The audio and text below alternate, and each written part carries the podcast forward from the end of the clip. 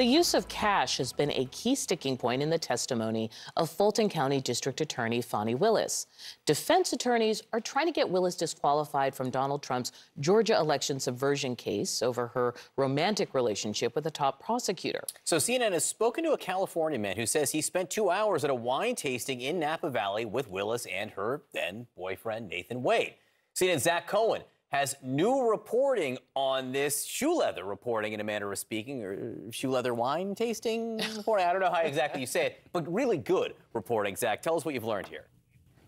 Yeah, good morning, guys. Look, Stan Brody told me that he hosted Fani Willis and Nathan Wade at Acumen Wines back in 2023 when um, they both visited um, this winery in Napa Valley, California. And he distinctly remembers the moment the bill came because it was about $400, and Fani Willis told him that she was going to pay cash, which struck him as odd given the amount. But take a listen to what he told me about his recollection of their visit to this winery and the moment where, she, where Fani Willis foot the bill. I ran up the thing and I, I showed her, I was expecting a credit card, quite frankly. And um, she said, I'll pay cash. And so that was that. So then I just put the cash in, made change for her, and she was very generous to me.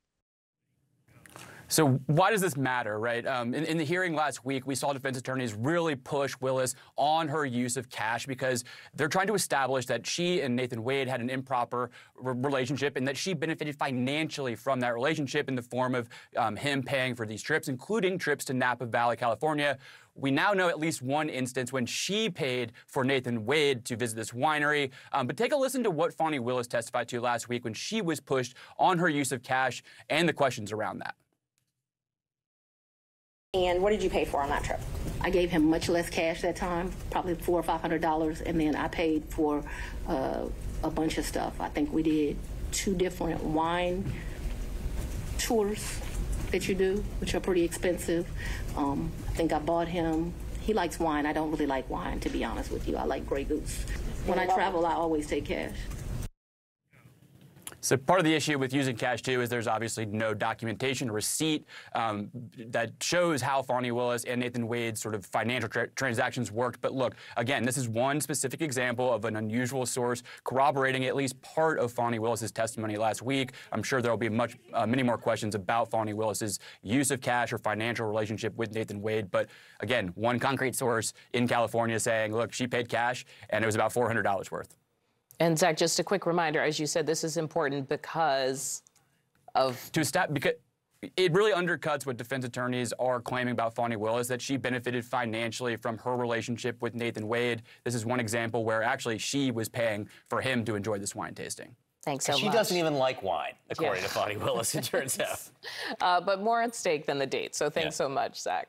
All right, joining me right now is Elie Honig, a CNN senior legal analyst and former assistant U.S. attorney for the Southern District of New York. All right, great to see you, so, Elie. So the U.S. Supreme Court could weigh in potentially on two Trump campaign related cases. Let's look at the 14th Amendment Colorado case in which the state Supreme Court ruled to take um, to take action against keeping Trump's name off the ballot. So the justices heard the arguments. Now, what are they considering? So, Fred, the next thing we're going to hear from the Supreme Court on this case will be their opinion. As Paula said, we don't know when that's going to come. It's important to understand, though, when we see this ruling, the U.S. Supreme Court is not going to make some grand pronouncement on whether Donald Trump did or did not engage in insurrection. That was very clear in the oral argument. There was only one question about that in the entire time. Instead, what they're looking at really is a procedural question here, which boils down to this Do the individual states have the right and the power mm -hmm. to imply and enforce the 14th Amendment?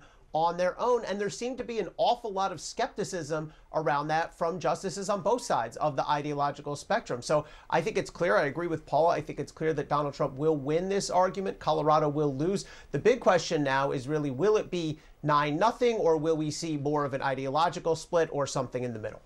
Right. And that decision could have a profound effect on other states that have expressed considering 14th Amendment application.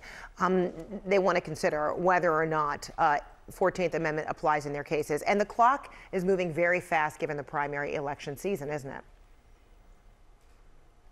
Yeah, so Colorado itself votes on March 5th, which is Super Tuesday. I would assume the Supreme Court understands that the voters in Colorado and elsewhere need to know before they cast their ballots whether the person they may be voting for is or is not disqualified. And Fred, it's also important to keep in mind the broader national context here. Colorado mm-hmm. is one of several dozen challenges that have been made to Trump's eligibility under the 14th Amendment.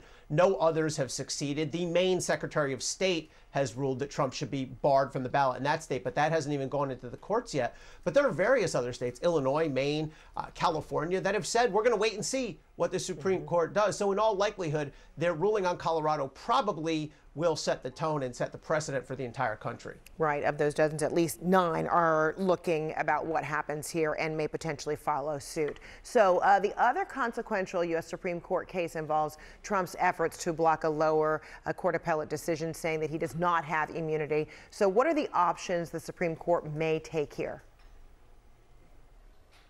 Well, Fred, on one extreme, the court could just say, we're not taking the case and we're sending it back down to the trial court, in which case the trial court would be back in business. And they very likely, Judge Chutkan there would set a trial date, I think, for as soon as she possibly could, and certainly before the 2024 election. That's the best outcome for Jack Smith. The best outcome for Donald Trump is the Supreme Court says, we are taking this case, we're keeping the pause on in the trial court, and we're going to schedule this on the normal schedule of briefing, which would take several months and quite possibly push it out till after the election. There's also a middle ground potentially where the mm-hmm. Supreme Court says, we are going to take this case, but we're going to expedite, we're going to speed up the briefing here, which would still allow some chance for the case to be tried before the election. And, and if the Supreme Court were to block the appellate court ruling, does that undermine the process or even argument that no one is above the law? I don't think it undermines the process if the Supreme Court takes this. First of all, I agree Donald Trump is very likely to lose his immunity argument, but it's an unknown issue. It's an issue of massive constitutional and governmental import. Two months ago, Jack Smith himself told the Supreme Court, only you can take this case, only you can fully decide this. That's when he thought that would be the speedier route to trial. And mm. I think it's important to understand any criminal defendant has a right to stand up for his rights, to bring motions. I think any criminal defense lawyer would tell you they would bring this motion. You have the right to appeal in certain circumstances, and you have the right to try to get the Supreme Court to take the case. So I think that is actually part of our process. I don't think that subverts our process at all. Elie Honig, we'll leave it there for now. Thanks so much.